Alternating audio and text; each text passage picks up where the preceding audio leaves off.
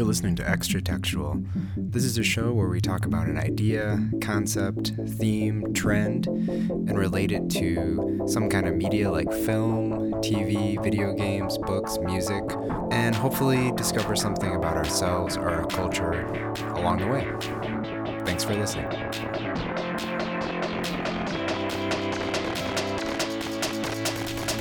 All right, welcome to the show. This is Eli Steenledge, and with me is. Jeremy Holiday. And on this episode, we are doing now playing in our homes. Yes, indeed. So, what we've been uh, watching lately. And uh, so, we're going to be throwing out a few different things that we recommend or we've just been watching and have some opinions on lately. One of the first things that I wanted to start with and uh, maybe get your opinion on it too, Jeremy, because this has been like a unique phenomenon happening for me lately.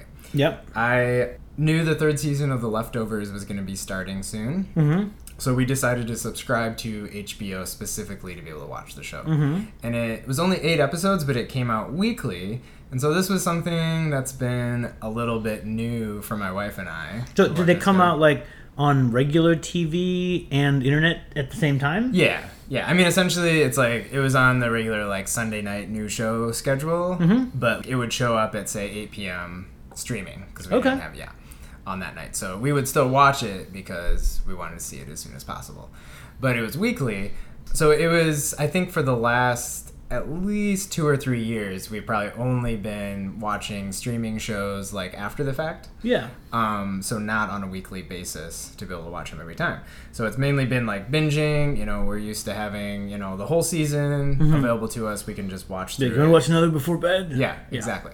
So it was kind of a weird experience to have to wait for that. And then, as You know, back in the day, Eli. people used to have to Yeah. live this way. Yeah. I can't. And then at the end of the it. season, like they'd be hanging on a cliff, and you wouldn't know what happens until. all summer long. All have to summer wait. long. Yeah, that's that's ridiculous. Yeah. yeah.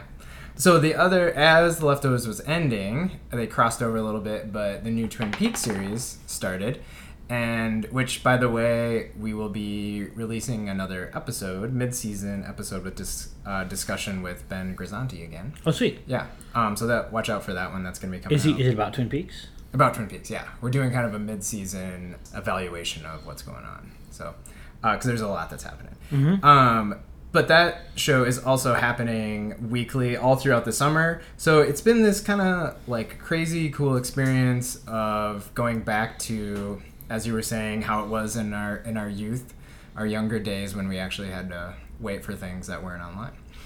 Well, I have a question about that, Yeah. Eli. So, I mean, when um, it do you think it? I mean, is HBO doing something different, or because I, I remember like when when my wife and I were watching like uh, Orange Is the New Black. Uh-huh. right? We wait, and then the whole season comes out. Yeah, We can watch it whenever we want. right. Um, but so like, is, is HBO?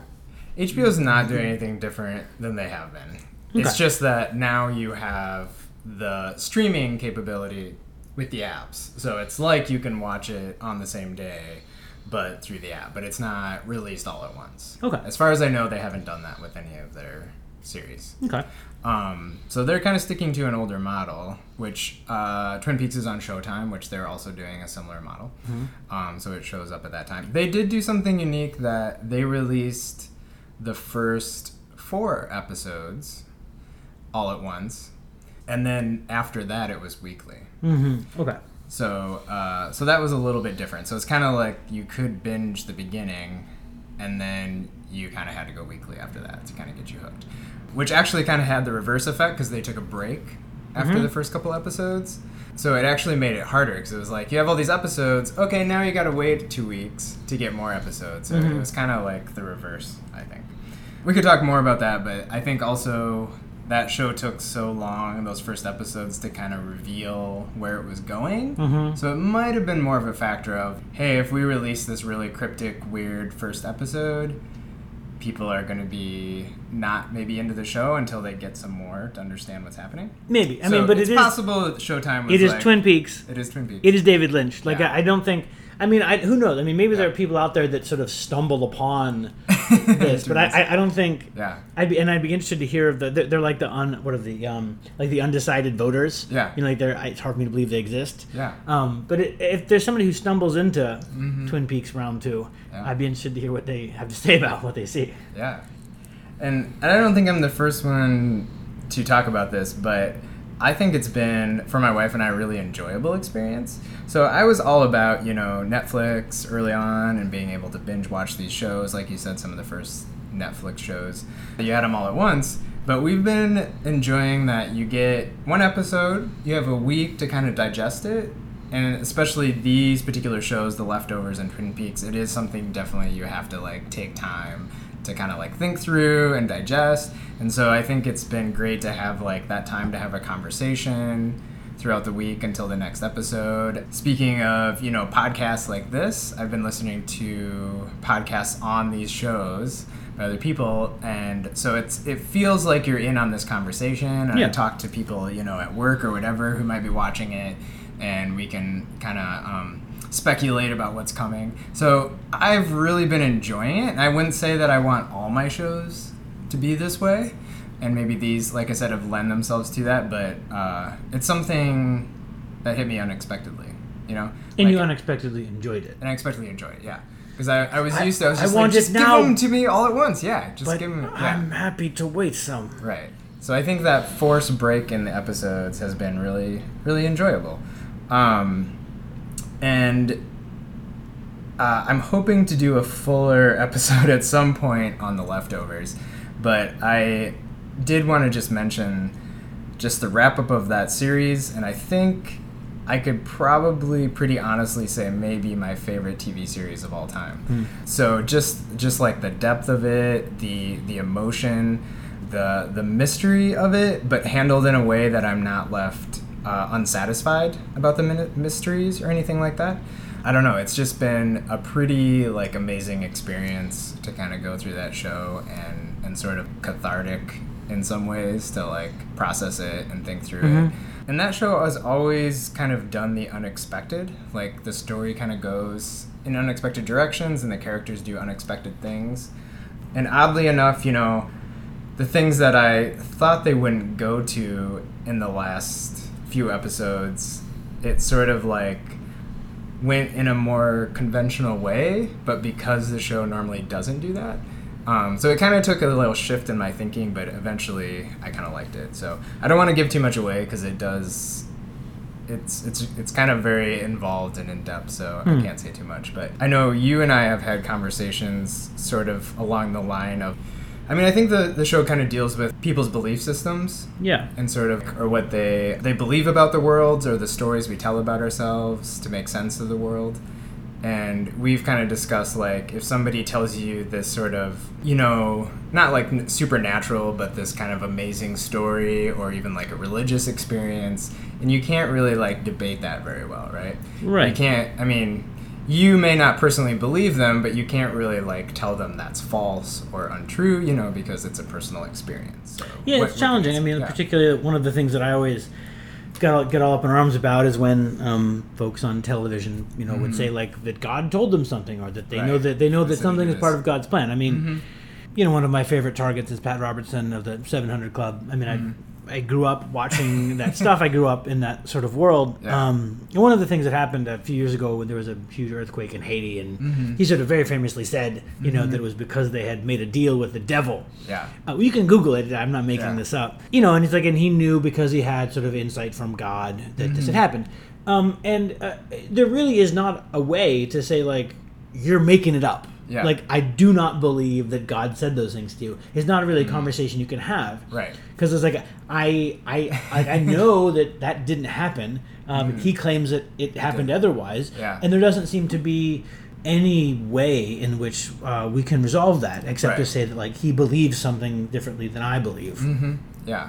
And I think the show, in the final episode, presents this situation where both in the story world, the characters are having that experience of whether somebody kind of says this kind of crazy story about what's happened, and the characters are kind of left with do you believe them or do you not? Like, what, or like, you know, does it matter to get past that sort of thing? And then the audience is also left with, you know, I think they intentionally said like half the audience is going to believe it and half might not.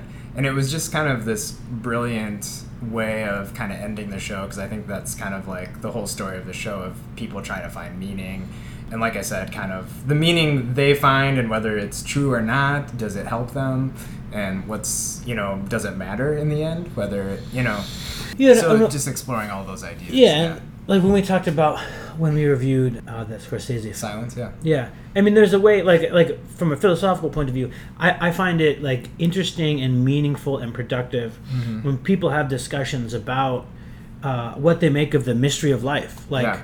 we're born, stuff happens, we die, Right. right? And it's you know, it, it's a we have no idea why any of this is, um, and I think that people that uh, you know whose opinions philosophically, or religiously, you know, that I respect most, sort of recognize the vast mystery of things and Yeah. and choose not often to come up with like a big arcing or overarching neat little stories about where we came from or what Mm-hmm. it means, but um, make meaning in the way that uh, the experiences of their life. Yeah. You know, and it's sort of very grounded in experience. I mean, there I, I remember, you know, growing up in, in, in the Christian church that I grew up in. I mean, Yeah. it was like a very like woo, like there's God and it's great and, and wonderful and stuff. And like my life wasn't that great. And I'm like, I don't I don't experience that's the world experience, yeah. as being awesome. So either your either my experience is invalid or Mm-hmm. you guys are not telling the truth all the time. And, and and so like I often found that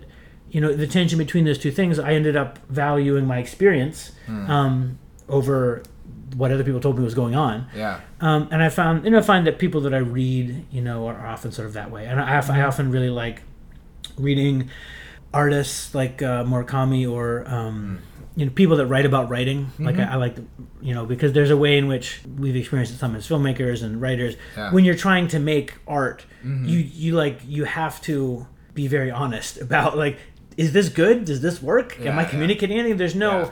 You, you sort of need to dispense with romanticism of like, oh, I will make the art. Right. It's kind of like, oh, this is crap. So like, you know, this seventy pages goes in the trash, and and this entire movie goes in the trash. Yeah. Um, and so yeah, I, I find that there's people's opinions about the world are Mm-hmm. grounded in experience and and preserve a great deal of mystery both Mm. at the beginning and the end of the philosophy. I find it really satisfying and helpful. Mm-hmm. Yeah. Because I don't think I mean there's there's the the drive to know and understand things. Yeah. And to be like you know especially like in so many films with like.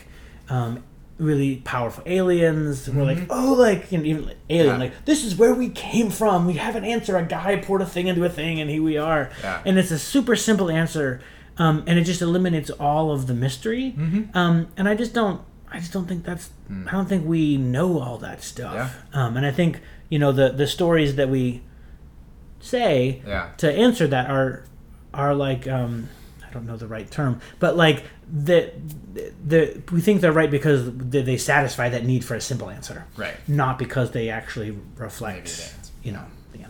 Yeah, I mean the the second season of the series introduced a new theme song, which is "Let the Mystery Be," which seemed like the the sort of thesis statement the uh, the show creators and writers Yeah. were putting out there. I I'll move on in a second, by the way, but uh, I think for me, in the show, that is a really fascinating way to explore this, and was also probably uh, Damon Lindelof, uh, the main kind of writer and show writer, who came off a Lost of kind of telling the audience like, "Hey, you're not gonna know all the answers here. Just letting you know that up front, and so you just got to be okay with that." But I think personally, I sort of have trouble with like, not that I have to drive to know like facts, but like there has to be something more for me than just sort of like letting it be. So I think the show explores sort of people on all sides of that spectrum mm-hmm. and and what they do. So and it does a good job of not necessarily saying like a lot of these people are not religious. So it's just like dealing with life and tragedy and trauma and stuff like that. But yeah, I uh, my wife and I I would say for the last for the two weeks following the final episode would like have conversations like long conversations like every day about it um, just like discovering and like pulling new things out of it and being like wait, this thing from season two? Remember that little thing? Like that makes this character's experience later in the third season like so much more interesting and like um, more rich. So it was just like, a pretty cool experience. Mm-hmm. So I recommend anybody catch up with that. It's not really well watched, but you know, if you get an HBO subscription, you can binge it. Right? Yeah. No, you can watch as many, but maybe don't binge it. Um, so yeah, that's my thoughts on watching things weekly instead of binging and that whole Hmm. debate. What do you got? What have you been watching? Okay, so I realize that it's like a, I have like a, a Marvel binge, binge binge, Binge. um, because I the the things I most watched most watched most recently, um, was uh, season one of Daredevil, Mhm. sort of Marvel the first sort of um Marvel show that they did for Netflix, Yeah. um, and I also watched uh, season four Agents of of Agent ah, season four of Agents of Shield Mhm. um, mainly because I really liked the show and it just popped up and I was like, oh my gosh, you know, I just finished and actually I think I watched like the last couple episodes of Daredevil and then went into it. But and then when it, yeah. um, well, I guess what I have to say about Daredevil is, I mean, uh, for those of you that watch the show, um, the first uh, Netflix Marvel show that I watched was Jessica Jones, which I thought was great. Mm-hmm. Really It's don't great, have yeah. don't have much bad to say about it. Um, I love the character of Luke Cage in it. I then went to watch the Luke Cage uh, series. I did not like it. Apparently, everybody else liked it a lot. um, I thought that either was a combination of the actors and the directors or something. Mm-hmm. It just, you know, um, the two main things I had with it were there's so many of the of the acting just fell totally flat. Like I, Mm. I don't. I'm like. I didn't. You look like an actor delivering a line in a in a stage. I, I, I don't believe you're this person. Um, and uh, there's just some, you know, like some big like writing holes in the thing that I just couldn't get back, uh, couldn't get over. I mean, the first episode, it's in a barbershop. They're talking about like you know African American writers and philosophy and stuff, and I'm like, this is great. Um, you know, and like you know, and Luke Cage is a black man in a hoodie who's bulletproof. Yeah. And at some point in the like the final episode, someone says, "Oh man, like a bulletproof black man, like that's amazing." I'm like, "That's great. That's the most interesting element of the show," and they don't explore any of it. It delivered. Um, and then there's like the bit with his brother, and it's like too biblical to be Mm. work. And like, and again, I mean, I, I'm, I'm not like an uber nerd, but like if somebody's bulletproof, there's a, the one of the most interesting lines in there is like the, the the female sort of sort of councilwoman's like, oh, like can he be shocked? Can he be drowned? You know, Mm-hmm. maybe referencing Unbreakable, which is one of the best superhero movies of all time. right. And like, oh, this is interesting. And the solution is like, no, we need some, we need the Judas bullet. You know, I don't even know. I, I don't know if we learned about that from some other show, but it's like clearly some sort of like metal from another know planet. about, yeah. Yeah, I'm like a, a bigger bullet, the bu- bigger bullet for the bulletproof guy. yeah. Yeah. sorry. And like until Rosario Dawson gets in there, we don't nothing interesting happens because Luke Cage has no one to play off of. So, but Hmm. so I started with Darede- Daredevil, and uh, uh, I thought it was really good. You know, I was watching the first couple episodes. Mm-hmm. I was looking like the character. It seems authentic. It's well acted. It's interesting. We're easing into it. Um, you know, we we're going along with our conflict and our bad guy. Yeah. Um, and it was then. So I think it's like episode nine, which is uh, called "Speak of the Devil," where it's like there's it's a interestingly shot. So it, the, the first shot is sort of like seventy five percent through the show. He's fighting with this Oh. Japanese guy. So like then we then flash back. Um, it's also the first time that he um, we see a lot of flashbacks to him and Foggy when they're in college. There's a lot of like really interesting stuff um, in the way it's shot and the structure of it. Yeah. Um, you know, it's like one of those things. It's only it's only an hour or 40, 44 minutes or whatever, Right. but it feels like several hours worth of yeah. information. Mhm. And it was like and and like it was interesting too because like our, our protagonist, we're going to expose the main character, this the main bad guy, Fisk. Yeah. Um, and he sort of I don't know if he found out about it, but he like he like comes out publicly and sort of essentially says the same stuff they were going to say about him. Yeah. And it was like totally interesting because I thought they were Huh. that's how they were going to work the show, and the conflict changes. You know, Yeah. like there's this moving target of a bad guy, Mhm. um, and becomes and I was like, oh, they like they did, they're actually going to cram more in here. I mean, Yeah. it was like when I was watching Iron Man, and it's like, oh my gosh, like it's 40 minutes into this thing, and like he just escaped from prison. Like there's a whole other movie coming. Yeah. Um, and so I mean, and I'm not entirely sure because they co- they totally could have coasted with what they had up to like episode seven or so. Mhm. So I really appreciate that they dumped like a little extra helping of quality Yeah. in there. I mean, the way I envision things happening at you know Disney Marvel is you know they have like they they, they have like they've um, you know like tested and have some sense of what are like some of the best stories and, Right. and elements and whatnot, Or and they tease. they dole them out, and they'll be doling them out over time.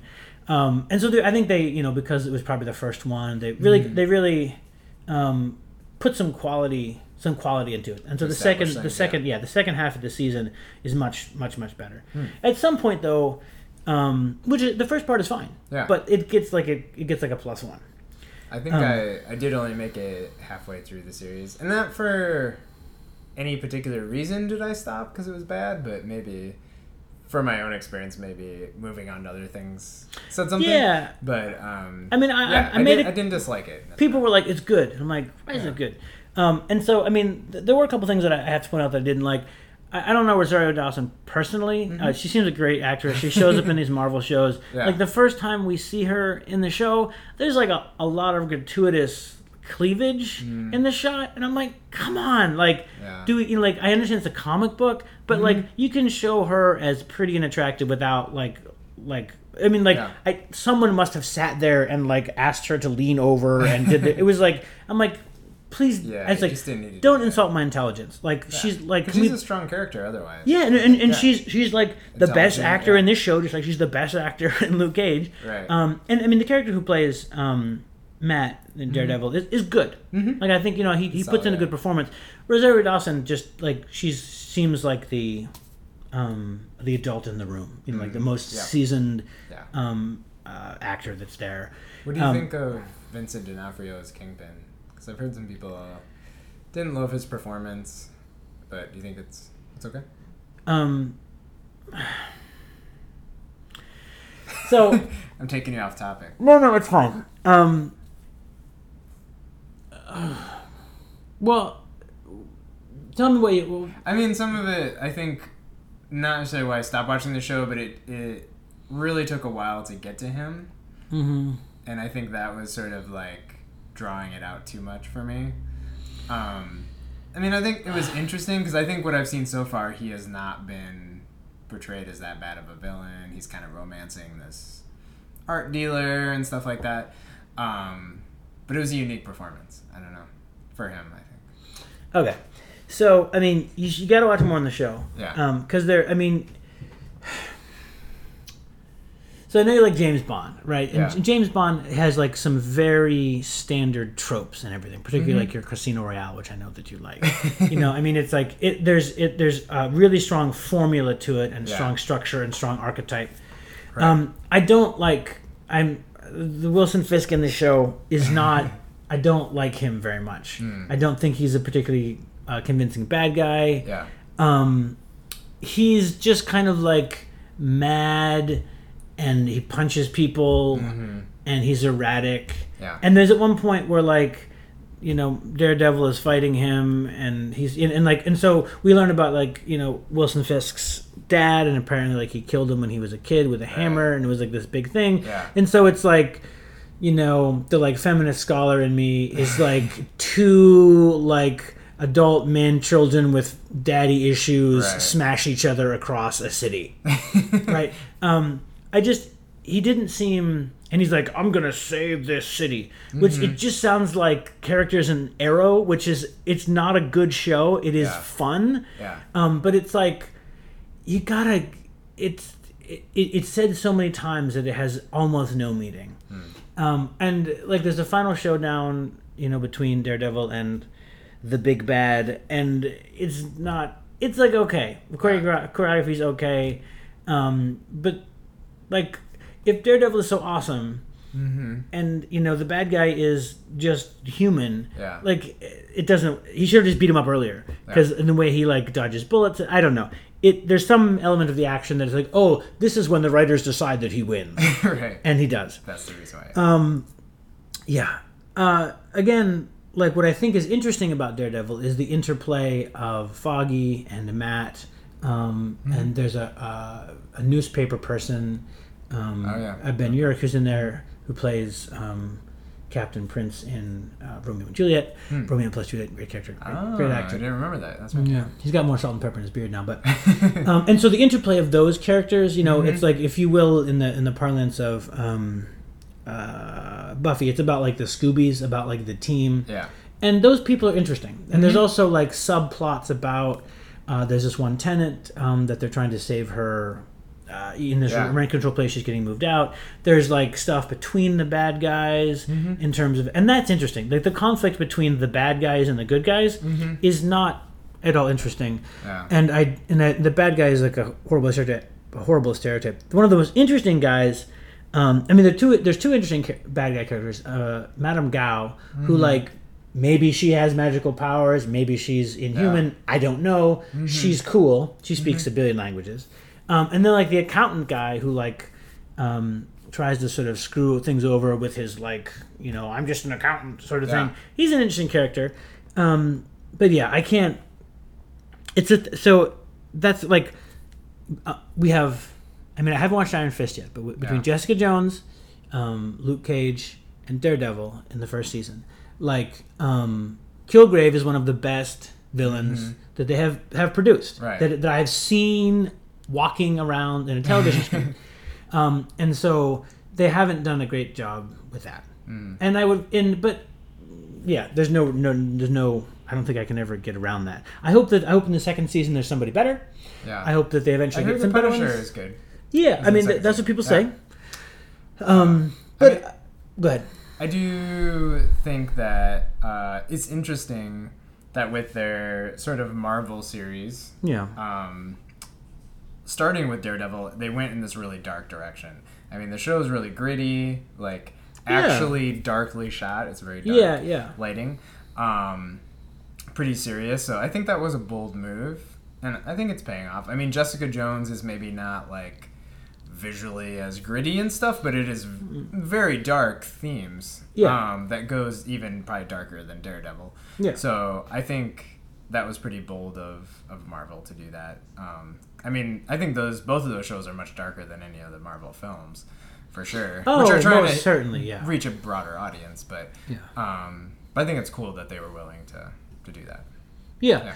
And you know, I mean, and I think you know we're setting up for the Defenders, which is like putting all these guys together. Yeah. I mean, I just um.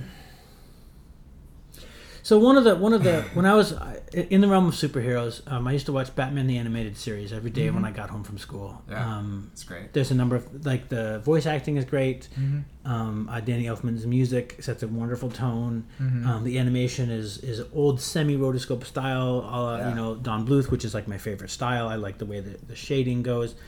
Um, and it, and it was like the characters were the bad guys were evil. Mm-hmm. You know, not super dark, Yeah. but twisted in a way that was really interesting for me um, as a kid. And also things, you know, even if there's like, there would be some themes that stretched across a couple episodes, Yeah. but it was usually it was kind of wrapped up, which you know is not um, in any way unique. But it, they had to sort of uh, delve deep quickly. Yeah. Like like some penguin scheme had to be like pretty nefarious Mhm. because we needed to resolve it in 22 minutes.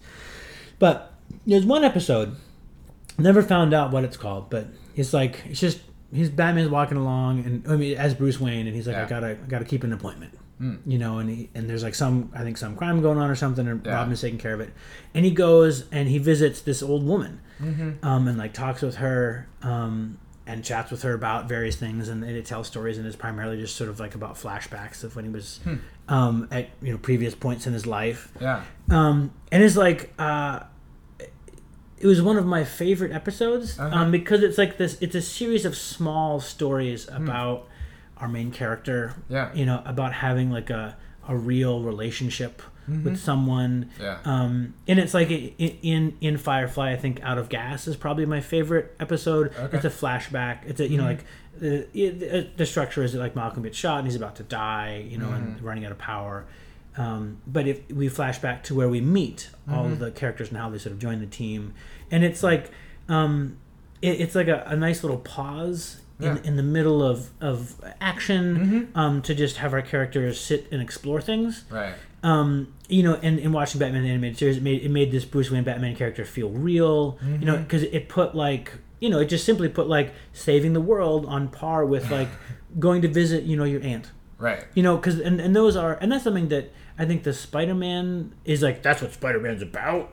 They never, I don't think, ever do it very well Yeah, in the movies movies. Yeah. because it's like because it, I, I mean I So yes, I'll just condemn seven films or whatever. um, but There's some quiet moments, yeah. yeah, but it, I guess yeah, those quiet moments. I think what I like sort of most because it has to, especially in, um, in in like a, a big structure like action. Like we need a moment to just Yeah. hang out. Like in Rocky, like him with his turtle, right? It's what I love about the Yeah. first Rocky film. Um, he he has his pet turtle. He takes care of it. You know. Anyway, so Yeah. in watching like the Marvel movies, like the Avengers, the Captain America stuff, like I like it, um, but and maybe it's because like the there's such a time constraint, such a larger Mm. time constraint for the film. You know, I mean, you think about like compare, you know, like Agents of Shield, which have plenty of like.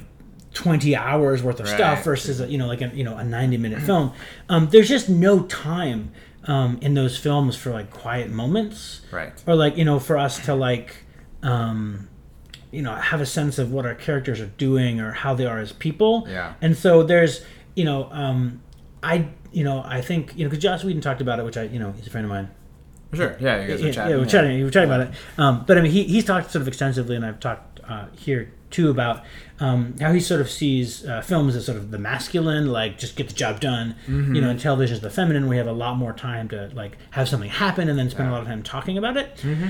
Um, and I like it. It's hard for me to imagine um, a Marvel film that is Mm-hmm. ever really going to satisfy me the way like Jessica Jones does, Yeah. um, or even Agents of Shield. Um, there just it literally isn't enough canvas, I think, Yeah. to do all that stuff. Um, so, and I know that they, you know, that in a sense these shows are building up towards something. Mm-hmm. I don't think that something will ever be as good as these build up things. Yeah. Like I doubt in the next five years I'm going to watch something that is Right. as interesting as um, Jessica Jones. Like Yeah. I, I, I like it's possible they could write that screenplay. It would take a lot of people a lot of time to be do a lot of creative things. Um, but so I guess you know. I, I, I, just think that there um, is in, a, a, in the television version of it, gritty as it is, um, a much more time for the quiet moments that I think make our characters interesting Yeah. than in films. I mean, I've been struggling with that in our own sort of filmmaking. Yeah. That, you know, thinking of a new idea that I have and then finishing something like The Leftovers where I'm like, man, I became so invested in these characters and their history and like their relationships to each other. But that was over three seasons. Like, how do I do that in a movie, you know, like in an hour and a half? And I know it must be able to happen to some degree because I know there's movies that I've connected with in a really deep way to these characters. But it is interesting in what people are calling the golden age of television. But like Yeah. that, um, I think in some ways I have become more invested in those kind of long form storytelling. I don't know that that's something I'll be able to do myself anytime soon. That Yeah, yeah. somebody's I not mean- giving me a movie deal compared to a TV deal. Right. But like, it it's it's hard to I mean- kind of go to that. Yeah. One of the things I think about that though is like like my investment or like our investment in Star Wars. Like Mm-hmm. we've seen Star Wars and those films so many times. Yeah. Like every you know, like every month in the summer. I would watch the trilogy Mm-hmm. Right. like back to back. Right. So like I spent many many hours watching the, either the those same characters. film, Yeah. but like I spent a lot of time with those characters. Mm-hmm. Um, and, and I think you know a good film that connects you to characters does that, and you're like, That's you true. know, you know, it's about the you know the power converters at Tosche Station. you Right. know, it's The about little all, details, all those yeah. other moments Yeah. um, that sort of make it. That's true.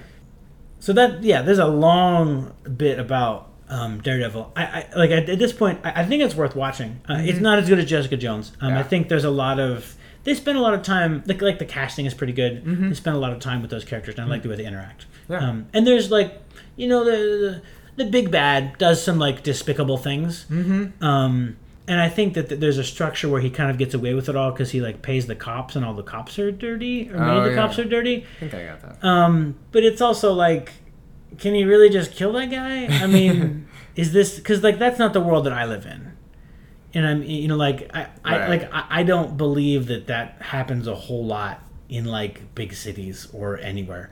Um, so it's it it really stretches my suspension. I'm like, oh, it's crazy. He just killed that like newspaper guy. And I'm like, yeah, but this is some weirdo fantasy world where that happens. So they they do they do lose me with him. I, I can't really defend him. But so how about you, Eli?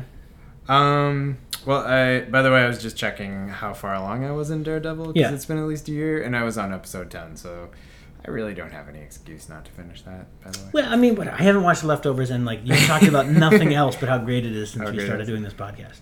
Uh, speaking of Netflix, I wanted to talk about a couple episode or a couple of things. Yeah. Recently that showed up on there.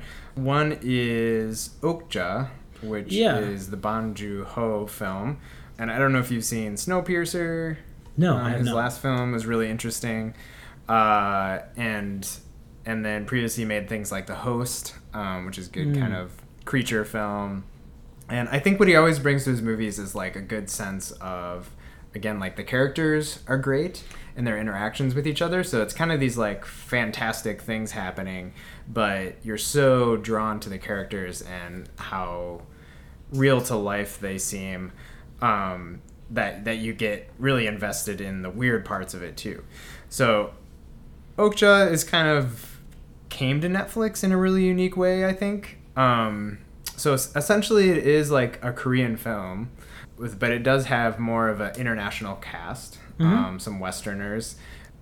It's really interesting, but I think another. So basically, it's about like these super pigs that are genetically uh, enhanced to be like the perfect sort of food product in America. So it's this corporation. The every part of these super pigs is made to you know whatever piece of the pig that you eat is supposed to take taste wonderful, and you know other parts of the world they will eat you know whatever is kind of how they they set it up in the film. So. Uh, and the one uh, the original animals are raised by these farmers and they're kind of doing this contest which is more of a publicity stunt to see who like where is it raised in the world and what is the the best way that it's raised to have these um, the animals grow to the best. And so this this young girl and her grandfather uh, um, adopts one of these pigs they choose him and uh, his granddaughter like lives with it basically and becomes like her pet so basically the movie is about her when they come to retrieve the super pig and basically to you know have it processed and eaten at some point. Um, but it's like her pet so she has to stop. Uh, but i think the so it, it's definitely a commentary on like big corporations Mhm. and how they just kind of like do things to you know for money basically and they you know chew up wh- whoever's in the path of that you know um, to make money and have this great product or not a great product but what people think is a great product Yeah. um, and I think it's it's funny that in some ways, you know, this comes from Netflix, who is using this sort of algorithmic process to figure out what people want to see, and they're sort of just like spitting these things out. I think especially this last year or so, I've just seen like every week there's something new Netflix. Um, whether it's shows that they've requi- uh, acquired from other sources or other countries or the uh, things that they've produced originally. But I think it's this weird combination of things that Netflix financed this film, which is kind of commenting on the exact thing that they're sort of doing. Um, and I think Yeah. we've started to see varying qualities in what they're sort of spitting out. Some of it's great, some of it's not so good. And they're just kind of throwing it out there but I think that's kind of some meta commentary we can see in it. But overall, I think what I realized watching it is that it's maybe the first feature film from Netflix that feels like an, a real event. This is Hmm. like a competitor of a big film studio. It's got lots of, it's got like a CGI creature in it, you know, and Mhm. like some points it's got like hundreds of CGI characters. And uh, I like totally believed that special effect the whole time was done really well. Um, it felt like it should be watched in a big screen, which is also kind of a contradictory thing. And the director has said like that's how he meant it to be seen, even though it's released on Netflix. So I don't know. I think in the very end of the film, my only complaint was it kind of like goes out a little too softly. Um, I wouldn't say I don't like the ending, but I was expecting a little bit more from the earlier parts of it.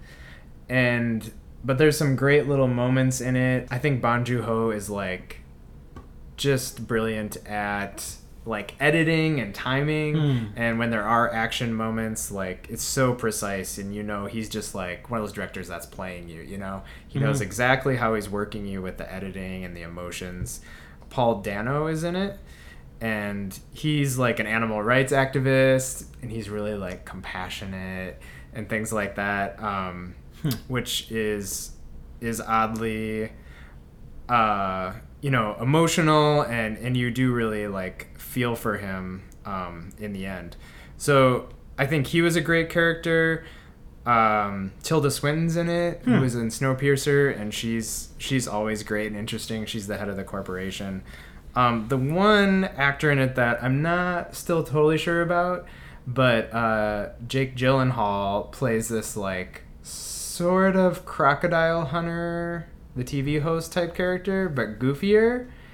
And I kind I enjoyed his character for the most part. He kind of uses this like high pitched voice sometimes that's really silly, and like always wears like shorts because he's like you know a safari guy and like with his socks pulled up. So he's almost like a cartoon character Mhm. in the way that he he acts. But I started to think about like the way because it's a very multinational film. Yeah. So like when it's in Korea, they speak Korean. And then when they bring in these like Western characters, because the corporation is American and they speak English, and there's like scenes of like translating between somebody translating, and there's even like a joke about like things kind of getting lost in translation. It's kind of becomes like a big point of it. Mm-hmm. And um, so I think he's also commenting on, you know, in America we expect everything to be sort of English and not, duh, you know, not with subtitles. We don't Mhm. want to watch that. Um, but in the rest of the world, that's normal. And so I think he's kind of commenting on how the Western world kind of sees that. Um, but I was thinking about how when in America we put like Asian actors in movies, and I think they almost sometimes come across as more like comical or Yeah. a little bit sillier. You know, they don't really give them like meteor roles. Um, so I thought, viewed that way, like maybe it was something like Jake Gyllenhaal was kind of like the goofy American. We're gonna give him the goofy role where you just kind of like laugh and you're kind of like, what is he doing? Mhm. Like this, he's better than this, you know? Like, and I don't know if that's really what was happening or they gave Jake Gyllenhaal a lot of freedom, and he's like, "I'm gonna do this funny voice and act kind of silly." So, but I I overall enjoyed like what he was attempting to do and thought it was an entertaining part of the film. He's a pretty small role. But yeah, I think there's some really cool moments. Um, the little girl does a great job. She's not like the normal like cutesy little girl. She's tough. They don't always make her look, you know, perfect or anything like that. She's just like has a goal and kind of gets it done. It's pretty tough. So uh, I would highly recommend it. It's a it's a pretty fun movie. The other thing I was gonna talk about is Castlevania. So this kind of I remember I'd seen a trailer, but I forgot that it was coming out Mm-hmm. Yeah, it's so just like so recently. It Yeah. just kind of like showed up all of a sudden. And so I had seen somebody post online that they had already like watched it, and they were like, "It's only four episodes." So I was like, "Oh, great! I'll check it out." Uh, I would say the first two, the first episode is great. The second episode is a little bit slower, but bad slow. it kind of was starting to lose me. And then the third and fourth episode, I stuck it out and I started to kind of realize it was good. It was building character and backstory that second episode, which paid off in the third and fourth. And the third and fourth hit some good action because it's animated, so I was kind of waiting for the action to kind of kick in. But yeah, I think it was definitely with only four episodes was kind of establishing the bigger story to come. So I hope they release something more soon. It's not like a whole year wait, um, but we get like the quick like Voltron seasons that seem to be coming out really fast. Uh, but definitely not a kids show. Yeah, no, it, it, it Um, did not look in any way like a kids It's show. It's pretty, yeah, it's pretty intense. And by the way, Okja, I watched like a third of it just because of my life. I had to pause and then like finish it later. And so I started to like when I paused, I was like, oh, maybe I should be watching this with my kids because this is like kind of feels like a you know Spielberg type Kids on bikes, yeah, aliens, ET, like yeah, like thing, like this girl protecting her creature, and Charlotte's it's gonna Web. be yeah. And then, um, and then you've been like, oh, this is not for kids. Like, it starts to be some pretty heavy swearing. There's some viol- strong violence against animals that would disturb my kids. So I'm glad I didn't jump into that. But I'm sort of like, I don't, you know, think that that film shouldn't have had those things to be so that Yeah, kids yeah, could yeah, watch it. But I kind of wish like the other parts my kids would enjoy certain elements of it, and some parts are pretty fun. So, Yeah. anyways, I think those are some great new picks on Netflix. Yeah, I mean, I haven't watched Castlevania, but the sort of the the structure, I mean, the gestalt of it reminded me of uh, Vampire Hunter D. Have you ever seen that? Like you know, I mean, like, I mean, it's a vampire, swords. I don't, you know, um, This the style of the animation, which I don't think is necessarily strictly Japanese. mhm. Look, maybe it's kind of a co-production or something, but uh, the style definitely reminded me of Vampire Hunter D. Still, Yeah. So the other thing that I watched, as I mentioned earlier, was Marvel's Agents of Agents of Shield season four. yes, I don't know if any of our viewing audience watched it on television, but um, it was interesting for me to watch it for a number of reasons. One, season three ended with this like super galactic bad guy come back to life, Ward second thing, big mess. You know, and like they stretched it out for a while, Yeah. and you know, I thought that they were about done. Mhm. You know, when season four popped up, I'm like, oh, okay, you know, I like these characters. yeah, Let me check it out. And like from the very first episode, I was like, "Whoa!"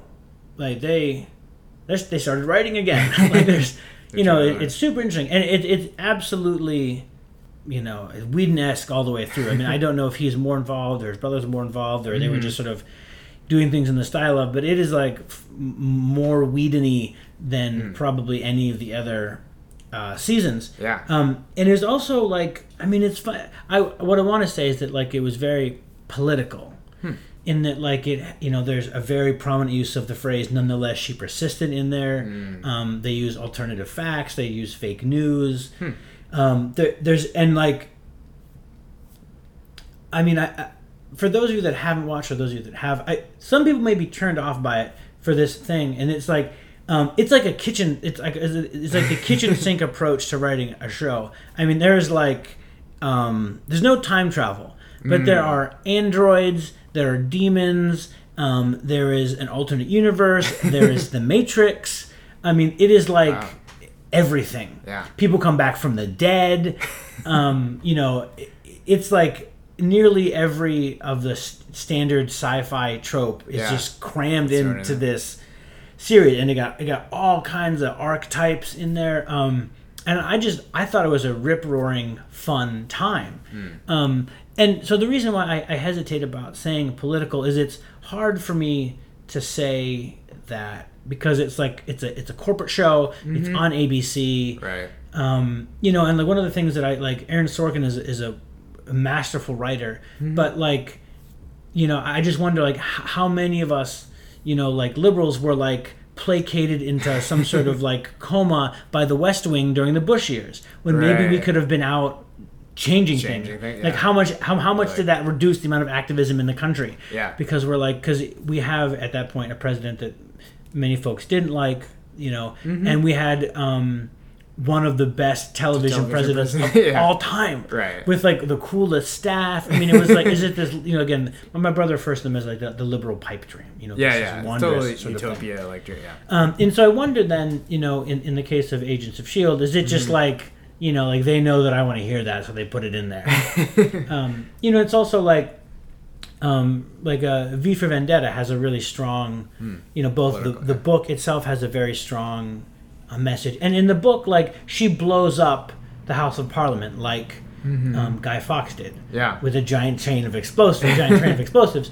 In in the movie version, um, they like it's like a, a mass movement of people that put on Guy Fawkes masks and do it. A very different method of doing things. One is much more extreme. One is much more this like people are gonna rise up. right, And in, in Agents of Shield season four, like there's a there's a revolution in the Matrix, which is called the framework yeah, um, and and you know people are rising up, and that's that's like this motivating to political action. Yeah. And I wonder, like both in V for Vendetta and in you know Agents of Shield season 4 um, it it like feels good that they're doing that. yeah, In the same way that, like in the third Batman movie, like they don't blow up the the other, uh, tr- you know, the, the Joker rigs it up Oh, so yeah. there are two transport, two ferries of people, Right. And they, they don't blow each other up. And there's this amazing, like, oh my god, like people are actually decent. Yeah. Um, and I and like it's, I wonder, you know, like in the part of me that's an activist, like, does that does that motivate people to do more, Hmm. or does that like motivate us to do less because we feel it, it satisfies us? We feel I like see. something is done yeah, you know it doesn't leave us empty and unsatisfied and motivated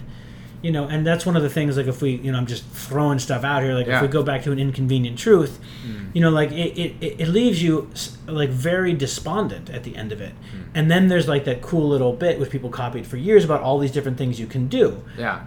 And as exciting as that is, and as innovative as Mm-hmm. that was, I wonder if in the long term that's a good thing. Like, I mean, I Mm. think that there's some, there are just some moments um, in people's lives, whether it's watching a film or experiencing something, Yeah. that like become crystallized moments that Right. motivate your action for To the rest of your something. life. You know, um, like here in town, we had this is Madison, Wisconsin, where we're broadcasting from. There was, you know, a young man named you know Terrell Robinson who was shot by a police officer like uh, over a year and a half ago. Um, like Eli and went Eli and I went to a film to see like uh, it was about that incident. There, it, there was like dash cam footage. Like it seems absolutely obvious that the officer at, at, at the very least did something very bad. You know, Very you know, bad and, and yeah. pretty clearly like murdered somebody. And like just like a few weeks ago, he was acquitted. Mm-hmm. Um, uh, and so like, you know, I mean, like I'm never like I'm never gonna for, like that's I'm never gonna forget this whole thing. Like the, it, Right. it- it's like a, a moment or an event that happens, you know, here, you know, not to me, but I'm like, you know, and, and I think incidents like this happen to people all over the place. That's, that's what stuff in Ferguson. That's what places. Right. A lot of stuff is about about like these sort of concrete moments, Mm-hmm. you know, that sort of change, you know, that help you establish a truth, help you change how things are. And that and watching Agent, you know, Agents of Shield season four, I, I was also struck by this thing which I, I felt was not just silly, or I Mm-hmm. mean, th- that was like not um, put there just to entertain me. Mm-hmm. That like the the the political situation that we're in, Mm-hmm. um, which it, you know, just very clearly, like uh, I don't know, like the president uh, tweets insults at people. Um, and is seemingly yeah. making things up. I'm sorry if there are Trump supporters who yeah. listen to our podcast. Um, uh, you know, like that. Yeah. The, the show because it sort of spent so much of its time in these different allegorical levels of mm-hmm. truth mm-hmm. um, and about control. It, it was like making it like a, a very profound moment. I'm like, mm. oh, like I'm not the only person that thinks that. Mm. Like that, this level of untruth is a really big deal, Right, right. And that it's very different than the way we do things. I mean, Yeah. there's so much talk in the last sort of like four episodes of Agents of Shield about how they're in a world that's fake, you know, and, and mm. like the this it's a, essentially the Matrix, um, and they're folks that were put there by the bad guys, and their memories were changed, so they don't they don't experience it as being they think they grew up there, Right. and there there are two rogue agents. It's Daisy um, and um, Simmons who go in and retain their memories and are telling these people about it. And they, they keep talking about how this is not the way it's supposed to be. In this world, Hydra wins. You know, it's like it's an alternative version of Yeah. Um, it's also very Whedonesque because there are several moments in, in, in, in Buffy and in Angel where, like, due to some strange mystical thing, the good guys are bad guys and bad guys are good guys. Right. You know, That's your reverse, hashtag. Evil Willow in like season 2 Mm-hmm. Um, uh, and it, it just made me sort of think more profoundly about uh, like this experience that maybe I have politically about you know Yeah. like what it means that there's a, a massive level of untruth going on or at least it, Right. like the you know even if you you know are in the middle or somewhat objective about things Mm-hmm. you know like there's um, it's just you know uh, like press conferences and the the information that we get out of the White House is Yeah. very different than we used to. Yeah. Um, and it was just I felt connected to like a larger, Mm-hmm. you know, thought about this moment. And you know, like in our own filmmaking, I mean, th- this film that I work we, that we haven't yet finished, but working on, which is entitled "Devil May Call," about like a a soul sale, like a someone who's going around Yeah. selling souls, is about this moment like last summer during the primaries when like all of a sudden like Working. Donald Trump is the front runner It's popular, yeah. and it's like it's totally cool to be like a misogynist and all this it's, it's like all the Mm-hmm. stuff that you know that that uh you know that i had protested against and thought was like a really big deal in the world it was like all of a sudden it's like happening as large as we thought in the yeah. um you know and so it, it but it's like the in watching the series made me think about how um, like this moment might be a profound moment Hmm. in history Mm-hmm. like sort of the way that things are might be um, really important and big Yeah. and, and it might be something that we talk about for a while you know i've never been you know i mean like i was In the midst watching that, yeah. i was watching you know like I, I watched a lot of television when bill clinton was like being impeached and stuff Mm-hmm. um, and I, I, you know, I was too young to sort of have a sense of what that stuff is. But, Sure. Um, but so Yeah. you know, this is the, this is the like meta stuff about season four. Um, I mean, I was just gonna mention like a couple of things. I mean, I think that's what I enjoy about sort of sci-fi, you know, futuristic films, whatever, is that they can have these sort of allegories for what's happening in our real world without sort of hitting you over the head with it, but or like showing it to us in a new light or something, Yeah. you know. And I think some of uh, we may talking about Children of Men in our other episode about some of the, the best films of the 21st century, but I think some of those things are becoming much more real to us now. Speaking about immigrants and um, immigration of people coming into the country and what our future could look like seemed a lot more like science fiction at the time yeah, and um, and now are becoming a little bit more of a reality, and we see these things in a in a new light. But I think, like you said, I think that can speak to our moment in a clear way. So I'm glad like that's working for you. I know when the election was happening last year and stuff that last year earlier we had been watching some of the West Wing and we had kind of paused. I mean, just because of life, and then um, and then we were. I was like, we should watch this again, and I was kind of like, well, maybe it will like give us some hope for what things can be like again. And then my wife was kind of like, or really depress us about seeing the gap is totally like being you know the growing gra- gasp of like what that looked like compared to now like we're going the opposite direction um, but i think we have talked about too like struggling with our own filmmaking whether it's documentary or narrative like how do we kind of present a message that we might have or Yeah. like a perspective but or like some I've just struggled in general with my own career or profession and saying like how can this kind of artwork like how can I do this kind of artwork or whatever video film when maybe I could be doing something more directly you know Yeah. to to help people or help the world situation and um, so I think it is a hard thing. I think it's it's difficult to present a message that affects people without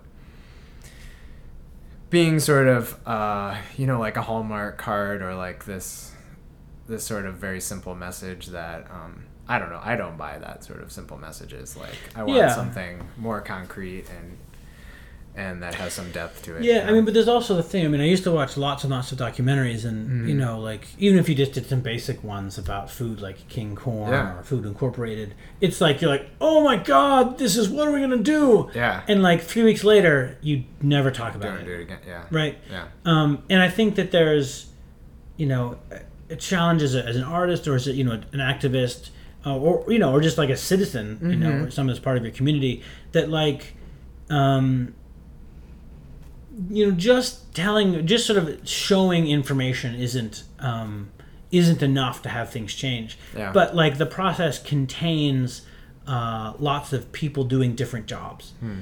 you know and like you know sometimes it's like you know um say if you take the nfl and like concussion stuff yeah you know it took like some people advocating for themselves it took some research it took Mm-hmm. some funding for that research it took some writing it took some films to oh, raise awareness Yeah. change you know like i think has a lot of those elements to it different pieces um, and I think it's, it's always challenging to know like, does my little part have something to do with that? You know, does the Mhm. little film that we watched about, you know, the small Yeah. audience at which we watched a film about Tony Robinson, Mhm. like where does that fit in with the puzzle? yeah Um, and Yeah. it's, a, I mean, I, I don't have an answer to it, but I, I think it's a question that a lot of people who care about things mm-hmm. um, struggle with. Yeah, I mean, I think to your point, I've sort of realized like in activism, some organizations I've I've sort of followed or something that um, just the the act of awareness is a big piece of it. Whether you don't have to be the one that's like funding something with all your money or being the doctor that's healing people or helping, um, but just making it aware to others builds a bigger audience and uh, more things can happen. Yeah. Yeah. Yeah. And and I think it's also important like to if you want stuff to really change to know that your awareness is part of like and, or to make your awareness raising activities deliberately and clearly part of some other stuff. Yeah. Um, so that like when it comes to doing or donating or helping, you know, like there's stuff to do. There's options there. Um, and to get involved, you know. Yeah. Um, so, but but to I mean, to step back a moment from the from from uh, those to less serious. here. Yeah. some of the um, the details of season four, Agents Yeah. of Shield. Um, uh, we get to see Ghost Rider. Oh. Um, no, no, not Nicolas Cage. He's not Nicolas Cage. Um, I don't know the actor who plays him. Hmm. Um, he's a Latino guy. He's just fabulous. From like the minute he gets on the screen, he's like this brooding, slightly mousy Yeah. guy. He's just fabulous. Like every time he's on screen, um, you know, and, and you know, and he's he's he's like in the story, he's like possessed by this demon Hmm. person Mm-hmm. um, who's seeking vengeance on things. Yeah. Um, you know, so he's like tortured. He's just great. Um, I like. I love the way he interacts with their characters. Hmm. Um, there's also, I mean, and I don't like. I didn't read any of the Agents of Shield Nick Fury line when I was a kid, so I have no idea if they make this stuff up Mm-hmm. Yeah. for the show or if it comes from uh, actual source material. I don't know, but there's Yeah. like this uh, evil book called the Darkhold, Mm. which they like you know, I mean, it's cool. Like they, they encounter these people who are like ghosts, and they're actually like these people that was uh, came from this failed experiment, which you know was sort of like with particle physics. But Yeah. then there was this sort of quantum energy darkhold evil book demon thing involved in it, and it's interesting story. Um, you know, and so like I said, you got evil, you got evil books, you got um, uh, you know, and Ghost Rider's from like the Darkhold comes from this other dimension that the Ghost Rider is from. Mm-hmm. So he sort of is the only person that can kill these things. So our good guys have an are sort of allied with him Yeah. in a way. And like I said, I don't know if they're like just rewriting this stuff wholesale, but it is an, an entertaining um, sci-fi romp Huh. with some, like I said, some you got some ghosts, you got you got Russian submarines in there, Yeah. um, and like there's a gigantic android plot Hmm. um, as well. Mm-hmm. Um, uh, you know, it, it's like uh, I mean, it felt to some extent, you know, uh, like Moulin Rouge in the way that I loved that, and it was just like. You know, you know, you got Beatles, you got French, you know, you got Mm-hmm. Right. every, it's chock full of everything from beginning to end, um, and in a way that, like, I mean, I, you know, I'm not a, a real critic or anything, you know, so I, I don't know that it's like innovative, Yeah. um because it's sort like it's it's copying so so many many things Yeah. um but it also uses them to tell interesting stories like um uh, one of the characters mac um he's just this like adorable tall thin black man who's like a mechanic but also a driver and he like he likes using an axe and a shotgun so he eventually makes a shotgun axe um which he does in the previous season he's just like he's kind of like like an adorable character Yeah. um, and he's he's religious. He believes in God, which is a like a part of the show, Yeah. and like nobody else really does. And so he's always like, you know, I Yeah. you know, and which is a, a perspective that I just I don't see much, and I really appreciate. Um, uh, Did they do like? Well, I guess you didn't watch it on TV, but do you think they advertised as sort of like story arcs within the season? Because I watched, I, I've been trying to catch up with Gotham, which is like schlocky and pretty great though, kind of. um, but they, I've noticed like more online or like I've seen some commercials because I don't watch it when it's originally on, but they have been like sort of mini series within the larger season and they'll be Yeah. like the villains of gotham and they'll be like this kind of smaller arc within the season which i haven't really seen in television before which i think goes back to like comic books directly Yeah. where they kind of have these smaller arcs Yeah, but I I, don't know if they advertised I don't know, like I'd, I'd be interested here's to the see. ghost rider s- section you know but yeah I mean, it's interesting. I mean, and it does have that kind of feel where they like there's certain characters that do things, but they blend fairly Mm-hmm. Seamlessly into one goes another. together, That um, you know, or that even if that's the case, like Mm-hmm. they don't um in any way detract from one another. All the sort of stories build Yeah. on one another. right Um, and you know, and like, and like, I know I like the way they're all intertwined. You know, because eventually, like at the end, we get like an android trying to be human, using the dark Darkhold to manufacture a thing to generate like a human body, in which she's using the Matrix to like extract, you know, like the DNA patterns of Inhumans to make her inhuman. It's like yeah mind blowingly interesting. Um, uh, you know, again, nothing really original, um, but super entertaining. But done well, yeah. But what, what I want to say about Mac is like he, uh, you know, he gets he gets captured and he put into the framework matrix thing, Mm-hmm. um, and uh, one of the things that the the android who puts them there does um, is they like uh, corrects, like reverses their biggest regret, Hmm. right? Um, and so uh, he. Uh, when he, he we, we he doesn't talk a lot about himself, but we learned that he lost a daughter named Hope yeah. when she was younger. Um, and so in this world, um, in, in the real world, his wife is alive, but his daughter is dead. In the Matrix slash framework, his wife has passed away, but his daughter is still alive. Um, and at you know you know like you know episode twenty of twenty two, uh, our good guys find a way out of this framework, and Mac chooses to stay. He knows that it's fake.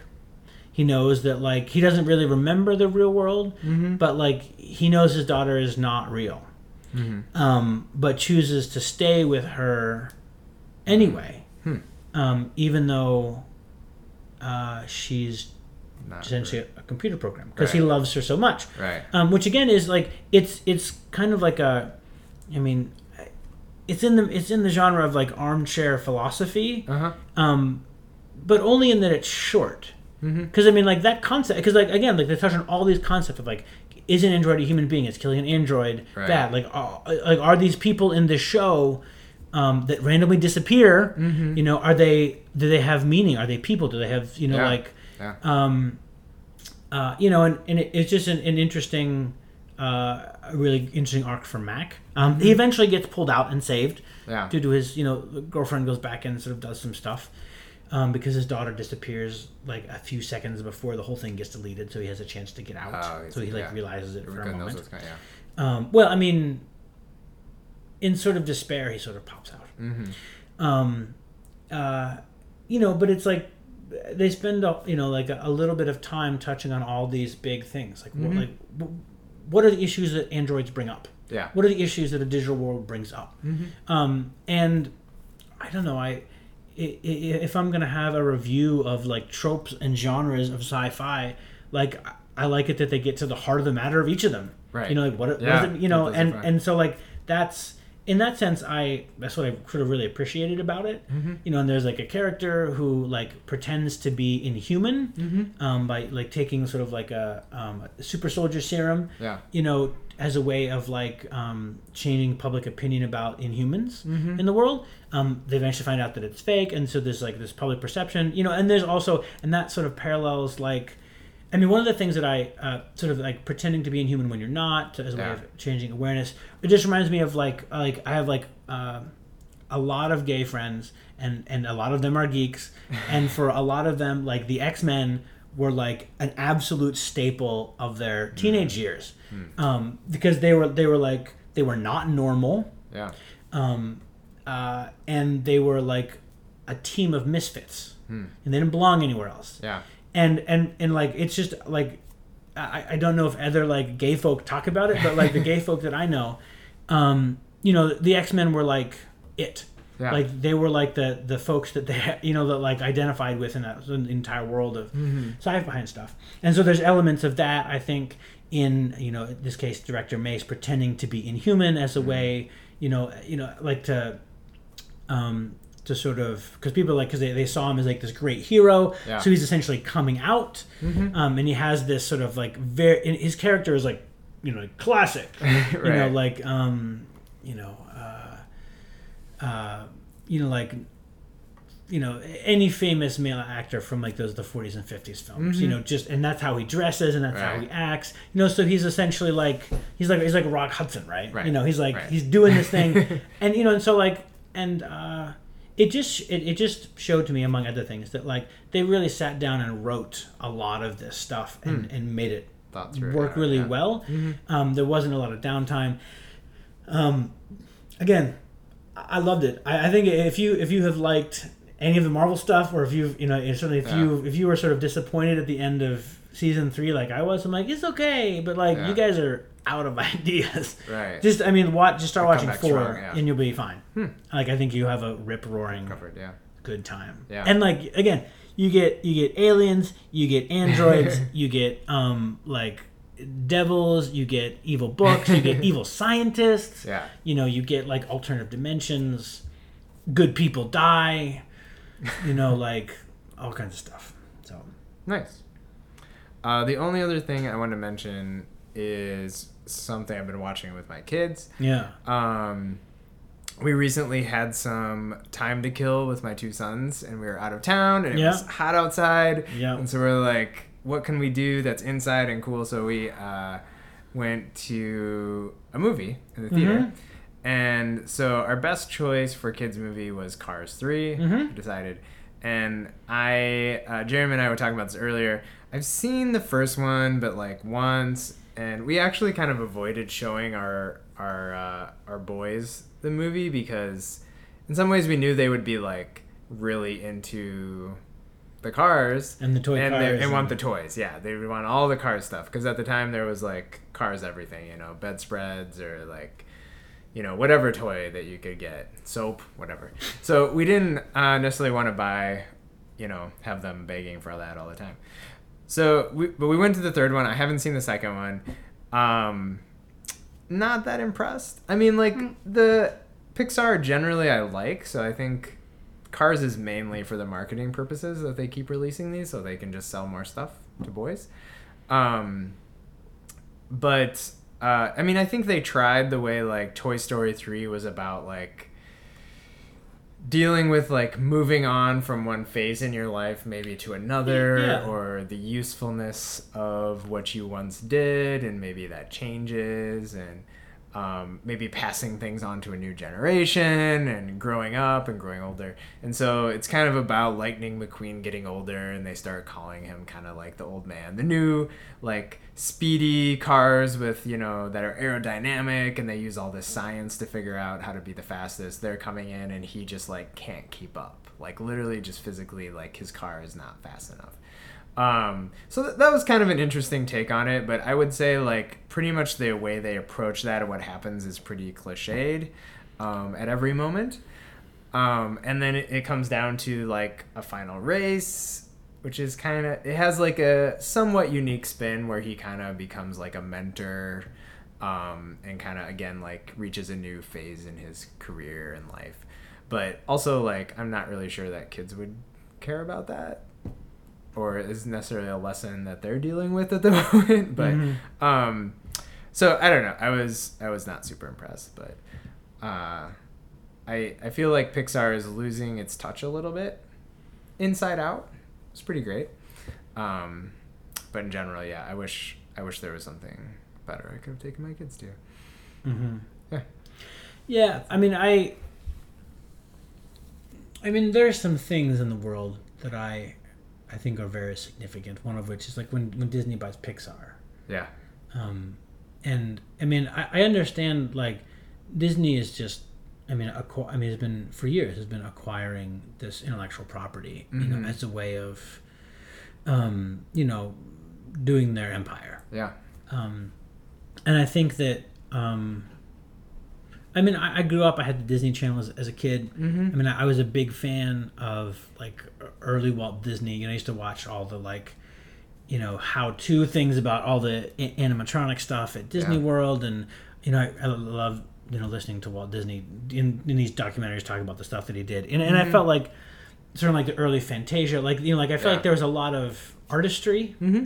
in a lot of that stuff, and they were Yeah. pushing boundaries and making things new and exciting. Um, and I just, uh, you know, the, in the years after that, don't know Michael Eisner personally, don't know all of those folks. Um, but there, it's been a long time since they have really created something Mm-hmm. interesting and artistic yeah, in the way that um, they used to be it. yeah, Like everyone used to follow them mm-hmm. um and now and so like like early pixar like like i mean you know i mean a, a lot of the genius in the early pixar stuff i don't know for sure Mhm. but was like you know driven or approved of by steve jobs in the beginning. Yeah, you know and it was Yeah. like they're like we want to make a fully animated film and he's like with computers like let's do it. Yeah, you know and I mean nobody i think um you know but and again they got joss whedon to write that screenplay for toy story right? Right, they got you know super good writers. Mm-hmm. um, and they got uh, they really spent a lot of time making you know things that like the, the the models in that movie is just are they're so well designed Right. they're, they're like they translate exactly into toys they translate exactly into like all kinds of stuff they're just well designed things Mm-hmm. you know like buzz lightyear is a like nearly an icon like Right. it's so well done Right. you know Yeah. um, and same with woody like all the casting all that stuff is great um, but even so like it's a technological boundary they push you know Mm-hmm. Right. Um, and it's interesting Mhm. um, but you know like there's there's there's the i mean there's lore from the marketing of you know of pixar that, like when they when they first sat down like John Yeah. Lasseter and these other guys they drafted out a lot of these ideas you know and sort of like eventually made them Right. um, and I think that, I mean, a lot of that that visionary creativity shows in a lot of their work. I mean, I think Inside Out is I've, I I really liked it. Yeah. Um, I mean, but like I've seen Cars, Cars Two. Haven't seen Cars Three. I've seen Planes, Planes Fire and Rescue. Yeah. I mean, it just reminds me of like, you know, in Good Night and Good Luck when they're like, you know, doing the Liberace's house, you know, interviews. That like they're. Mm-hmm. Um, but I also know. I mean, I just also know that like it's just like a different crowd.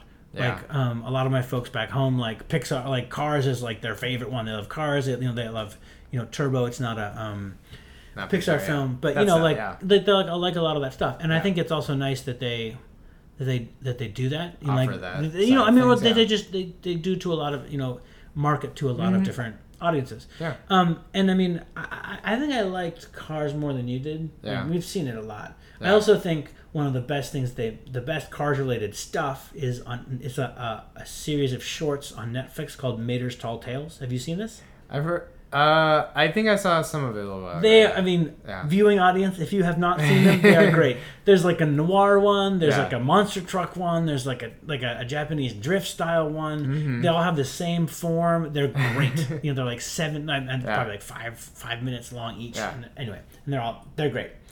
Um, By the way, I did want to bring up, and then we should probably wrap up. Um, this new Force of Change, I think it's called. Mhm. Um, or no, Force of Destiny. Destiny. The new little Star Wars shorts. Have you heard about these with the female characters? I don't know if you've seen any. I have not seen them. We watched five of them with my kids and my wife, and um, so I mean, like, so we have a our third um, kid is a, a girl. A girl. now, a girl, and so she's only a year and a half, but we're already thinking about like you know we're very into media and stuff, so like. Disney seems to be pushing more females in the Star Wars universe and Mhm. sort of like role models and offering characters and stuff and new princesses and that and that way and stuff Star Wars princesses. But so I think this was an attempt Did you just say the like- word Star Wars princesses? Yeah. I think that's what they're trying to do. Okay. Don't you think so? Ah, I haven't thought about it. I think they're trying to turn Princess Leia and Rey into like you know, like the regular princess. Anyways, so uh, I think that's for marketing purposes. But I think these were supposed to be kind of like showing like, oh, look at these strong female characters in the Disney or in the Star Wars world, and we're gonna give them their own little stories here. And we started to watch some of them, and we are like, there's like always like a problem or like a creature that attacks. But the thing in danger, like, uh, my wife pointed out, and then um, and then we started to notice it in the next ones too. It's always like the female character is rescuing like a droid or like a little defenseless animal. And so my wife was saying like, well, like there's never like one of the male characters in danger and then like one of the women has to rescue them or something. Yeah. It's always just like Yeah, she doesn't uh, yeah. throw her bionic arm into the truck in order to make it stop. you right, know? right. Or take the long Yeah. shot from you know six miles off. With her. Right. But- Um, so I, I mean, it was it was interesting. I mean, I'm glad they're they're trying something. Um, but it did seem like, and the stories weren't like that great. They were very like short and and there it was still like there. There's one with Ahsoka, but then it's like, oh, she gets Oh, delayed on this I- way, and then it's like she has to fight a giant robot. So it's a little bit. I'm not saying like girls can't like giant robots and like fighting, but it seemed like a ploy to kind of be like, hey, look, it's still boys will like it too because you're fighting this giant so robot. like, and, there's like so many things that you're like. First of all, um, without a doubt, I want to say unequivocally to unequivocally to our audience that Ahsoka is the most interesting Star Wars character that they have ever created. Right. I don't know who's responsible for creating Yeah. her. Um, she is the most interesting person in the entire Star Wars universe, as far And as this I'm was concerned. not very interesting. Yeah. like in clone. I mean, like Yeah. you know, like in some ways, like Star Wars is a warm up. For Clone Wars, right? And I Mm-hmm. Think the Emperor is is his best in Clone Wars. I could go on and on, but um, uh, and I think part of the reason why I think she's able to be as cool as she is is because there's a bunch of different people committed to like a vision of her, Mm. a bunch of different writers. It, it's a Netflix thing. It's totally under the radar, and it and Mm. it just isn't like focus grouped. Yeah. It's just like I mean, Disney is like one is as very clearly wants to tell women what it's okay to do. whether like they're giving different models of it or not, Mm-hmm. whether like giving a new model or using an old model or a good model or a bad model, Yeah. they are all about telling people what is okay and not okay to do, and in particular women. Mm-hmm. Yeah. And so, regardless of whether it's like a strong female protagonist, which always makes me think of the Mary Sue, right? Like, Yeah. there, there's like there's the needle just goes so far to one side that they're not real women anymore, and they're Right. just as ridiculous as swimsuit models. They're just like action hero models, you know. Um, you know, and that like, I, I, yeah, sure. Like I, I think it's great. Like it's nice to have some characters in there. I just like I, even watching the Rebel show, I was excited to see Ahsoka back in there. But I'm like, unless it's a couple of these guys who wrote, you know, for um, Clone Wars, you just can't touch her. Yeah. You know, like Yeah. you can't like you you i don't think any of you guys have the heft or whatever it is or to like write ahsoka to be as awesome as she needs to be Yeah. yeah and i guess to put a point on like the the female role models thing or you know or like or structures for women like i just wish there would be some other focus of what disney does other than saying okay you can be like a sailing princess or okay Right. you can be uh, an arrow princess um because I just think that the the sim ugh, here here I go right. I think the simplistic problems that are dealt with in the vast majority of Disney films don't prepare people well for the real world. Like I am a married person. I've been married for 12 years now and some more. Yeah. Like um, and I think anyone who's been married for a long time, you eventually have to come to grips with like the fact that happily ever after is not real and is severely damaging Right. for like the rest of your life Right. because like nothing is and, and and there are there are certainly like complicated portrayals of relationships that exist in media and they're great Yeah. um but like disney does not have a great track not record yeah. with portraying any of that stuff and even even some of the new stuff like cool frozen like she chooses her sister over the dude Right. i'm like that's cool Yeah. um, but like, how many times do you subtly make us pay attention to her body and her appearance and what she's doing and what she's saying to people and who she is in the show, so Mm-hmm. that you know, and she's constrained in a giant glass castle. Like, is this? Do we need to make this a bigger metaphor? Yeah. You know, and she does like you know does make some interesting choices. It is- Mm-hmm. it is novel, but also like novel in the context of Disney films Yeah. like other women do all kinds of things in other media even like you know um uh like films for kids Right. i'm gonna make films for you know like i'm gonna like i mean you and i but hmm. okay um like miyazaki's films Mm-hmm. like I like I, I will take his female characters over anybody's pretty much for like the younger age group. Yeah. Like you know, also Yeah, like a close second. complex, yeah. You know, what I mean, like I can't really show a kid Pan's Labyrinth because of the Nazis and stuff. Mm. But like that young girl, Mm-hmm. you know, is very similar to the young girl in Spirited Away. You know, she undergoes like the the coming of age in terms of challenges of being disapproved of by people around her, by getting dirty and going places she's not supposed to, by like utterly circumventing the expectations of her. Yeah. That is like you know that is that model, if you will, is a model about totally shattering what is expected of you, which Mm-hmm. is much more interesting as something I want to show a young woman than um, you know you can be a robot princess. right. Yeah.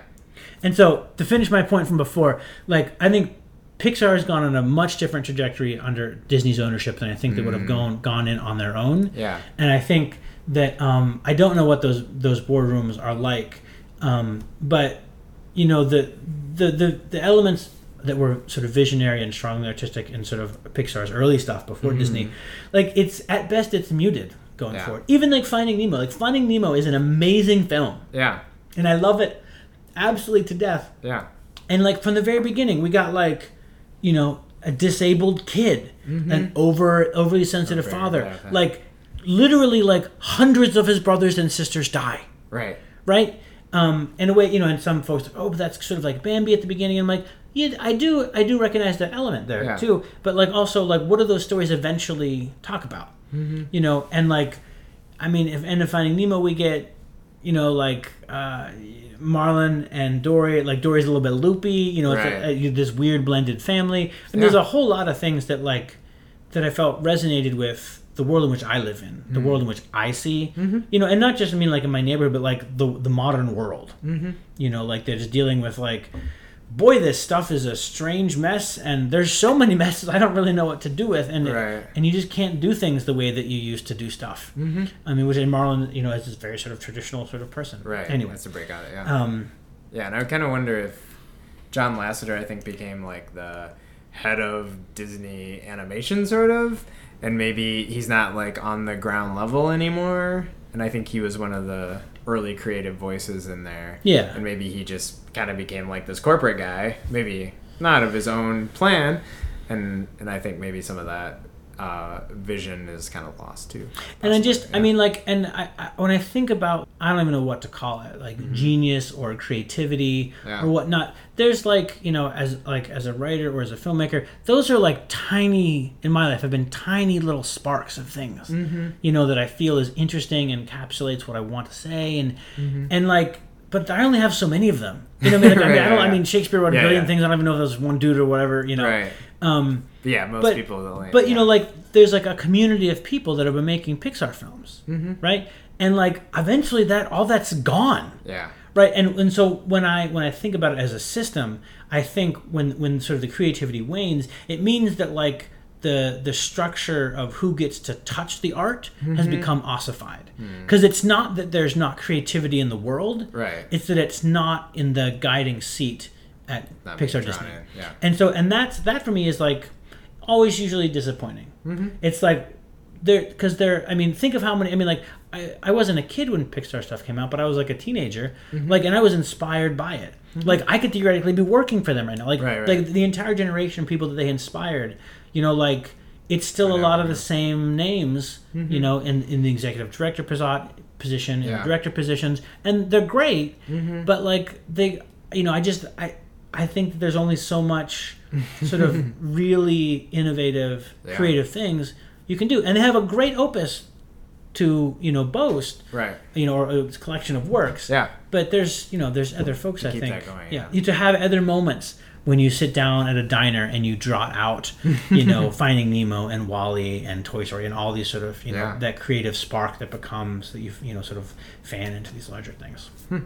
Because I just you know I think like I mean one of the the things that I think about with like you know Disney's acquisition of Marvel is they just now they like have owned copyright over so many Yeah. iconic things and stories, um, but also like those comic books, like a, a you know a good comic book run will contain like a couple good artists, a couple Mm-hmm. good writers, but it will it represent oftentimes like a, a good representation of someone's genius in it. Right.